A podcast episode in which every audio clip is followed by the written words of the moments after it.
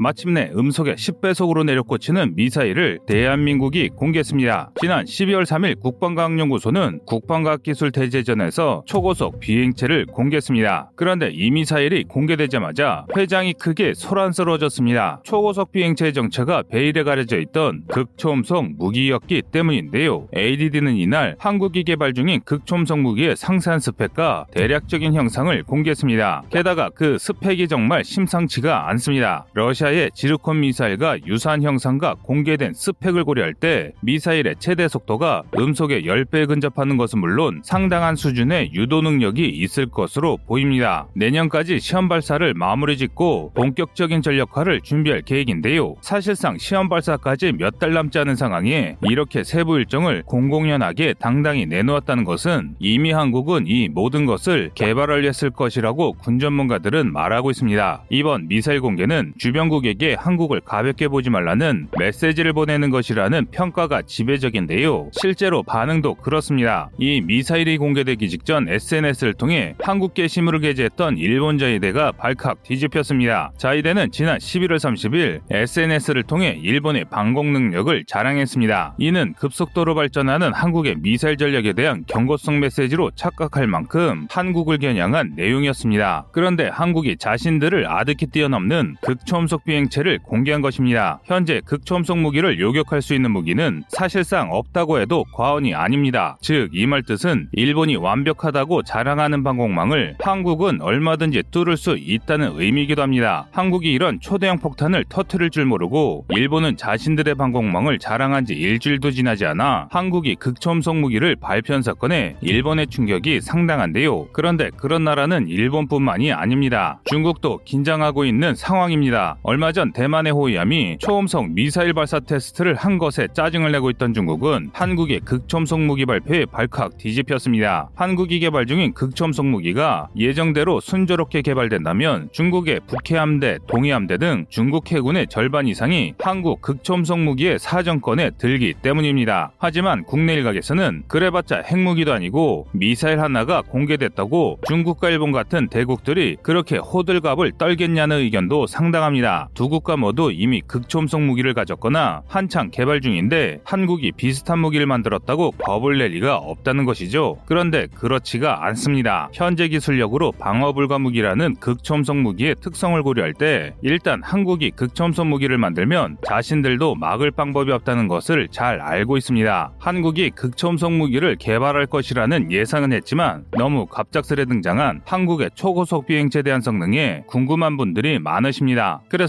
준비했습니다. 오늘은 한국이 개발한 극초음속 무기를 정밀 분석해 보겠습니다.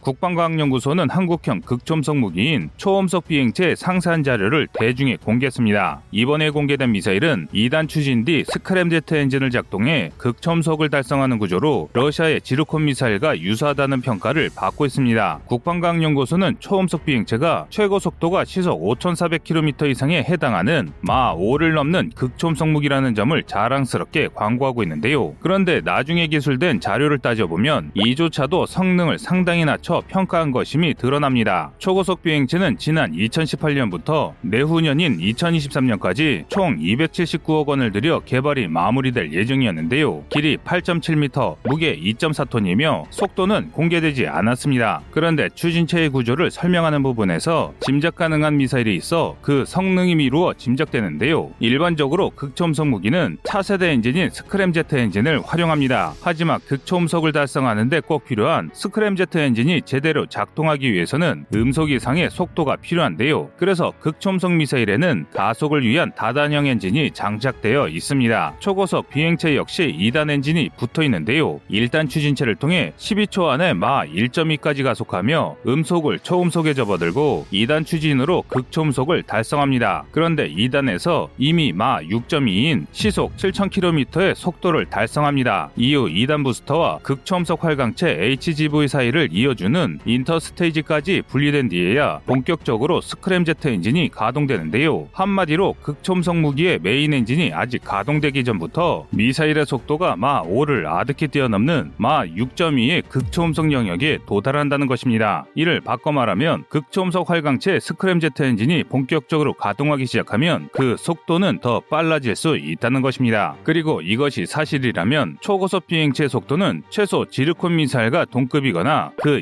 이상일 가능성이 높습니다. 즉 한국의 극초음속 미사일은 마 10 이상을 낼 가능성도 충분하다는 것이 전문가들의 분석인데요. 우리 군은 이 막강한 무기의 시험 발사를 내년까지 마무리 짓고 본격적인 양산을 준비할 예정입니다. 이는 일본이 한창 개발 중인 도서방용 활강탄의 개발보다 훨씬 빠른 일정입니다. 이에 일본이 발칵 뒤집혔는데요. 특히 일본 자일에는 초상집이나 마찬가지가 됐습니다. 중국과 러시아에 얻어맞은 지 두 달도 되지 않았는데 한국이 일본보다 훨씬 빨리 또 일본이 막을 수 없는 미사일을 내놓자 미치고 팔짝 뛰는 상황이 된 것인데요. 지난 11월 30일 일본 자위대를 총괄하는 방위성 통합망료 간부는 트위터에 게시글 하나를 게재했습니다. 그런데 그 게시글이 매우 특이했는데요. 일본어가 아니라 한글로 글을 게시한 것입니다. 해당 게시글의 내용은 우리나라 합참의장에 해당하는 통합망료장 야마자키가 지난 11월 23일 미사와 기지에서 종합미사일 방공훈련을 시찰했다는 내용 이었습니다. 이 뜬금없는 게시글에 일본인들까지도 의아하다는 반응을 보였습니다. 그런데 군사 전문가들의 분석은 다릅니다. 일본 정부가 게시물 하나로 동시에 여러 나라에 경고를 보낸 것이라는 것입니다. 이번에 일본이 종합방공 훈련을 시행한 미사와 기지는 일본 본토 최북단으로 홋카이도 수호에 최적화된 군사 공항입니다. 일본 항공자위대 F-35 전투기 대다수와 주일미군까지 이 미사와 기지에 주둔하고 있는데요. 일본이 이 미사 와 기지에 강력한 전력을 배치한 이유는 러시아를 막기 위해서입니다. 일본과 러시아는 쿠릴 열도의 영유권을 두고 화해와 대립을 반복하고 있는 사이인데요. 그래서 일본은 러시아의 무력 시위를 항시 예의주시하고 있습니다. 그런데 러시아는 최근 수차례에 걸쳐 극초음속 미사일의 발사를 공개했습니다. 세계 최초로 실전 배치된 극초음속 미사일 지르콘을 연달아 발사한 것인데요. 그런데 한국이 개발한 초고속 비행체의 롤모델로 알려진 이 지르콘 미사일은 길이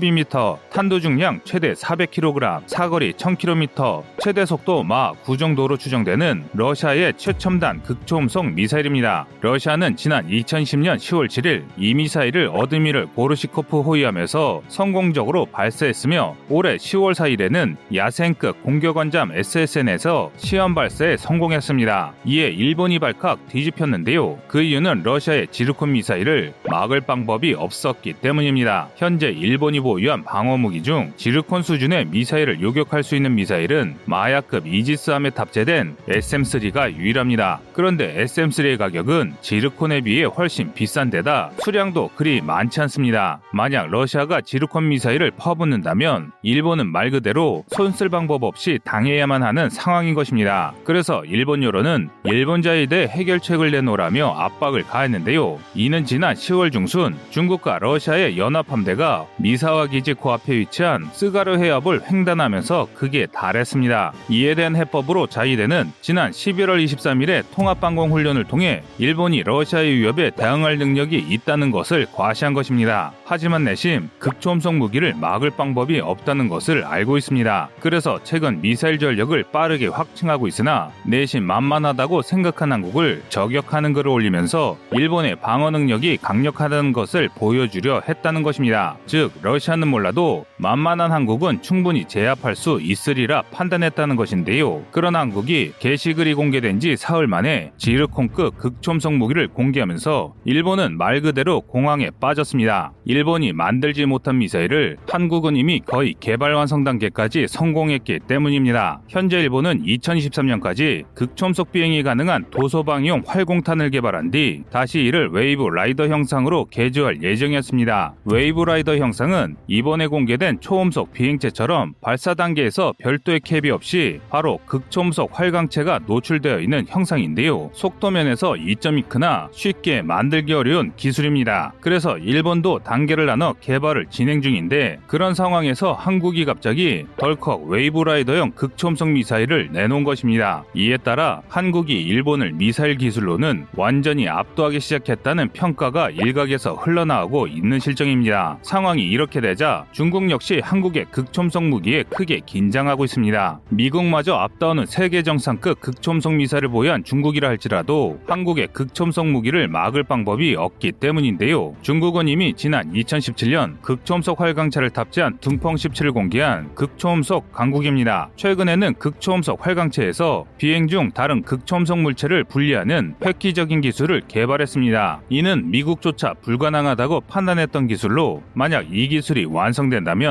극초음속으로 비행하는 순항 미사일에 다탄두탄을 장비해 극초음속 다탄두 순항 미사일을 개발할 수 있게 됩니다. 이는 현존 기술로 방어가 불가능한 궁극의 절대병기나 마찬가지인데요. 극초음속 무기 개발을 등한시하던 미국이 최근 서둘러 극초음속 무기 개발을 다시 시작한 것도 오랜 투자로 막강한 기술력을 확보한 중국에 대항하기 위해서입니다. 그런데 중국이 극초음속 무기를 성공적으로 개발할 수 있었던 것은 막대한 자본과 10년 이상의 연구 덕입니다.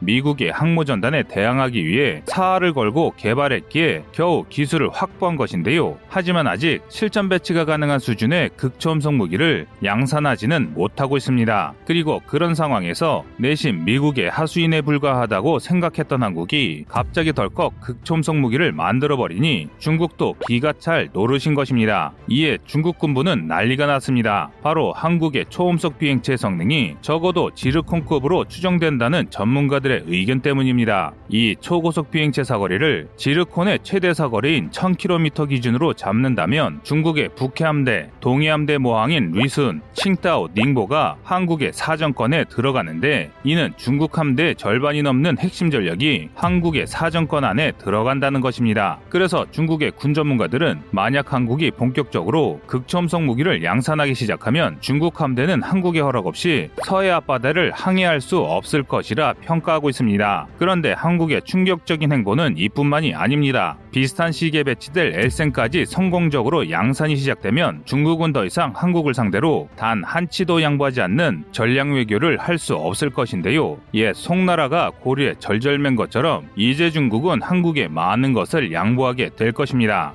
여러분의 생각은 어떠신가요? 시청자님의 의견을 댓글로 남겨주시기 바랍니다. 여러분의 좋은 의견이 좋은 영상을 만드는데 많은 힘이 됩니다. 이상 꺼리투브였습니다.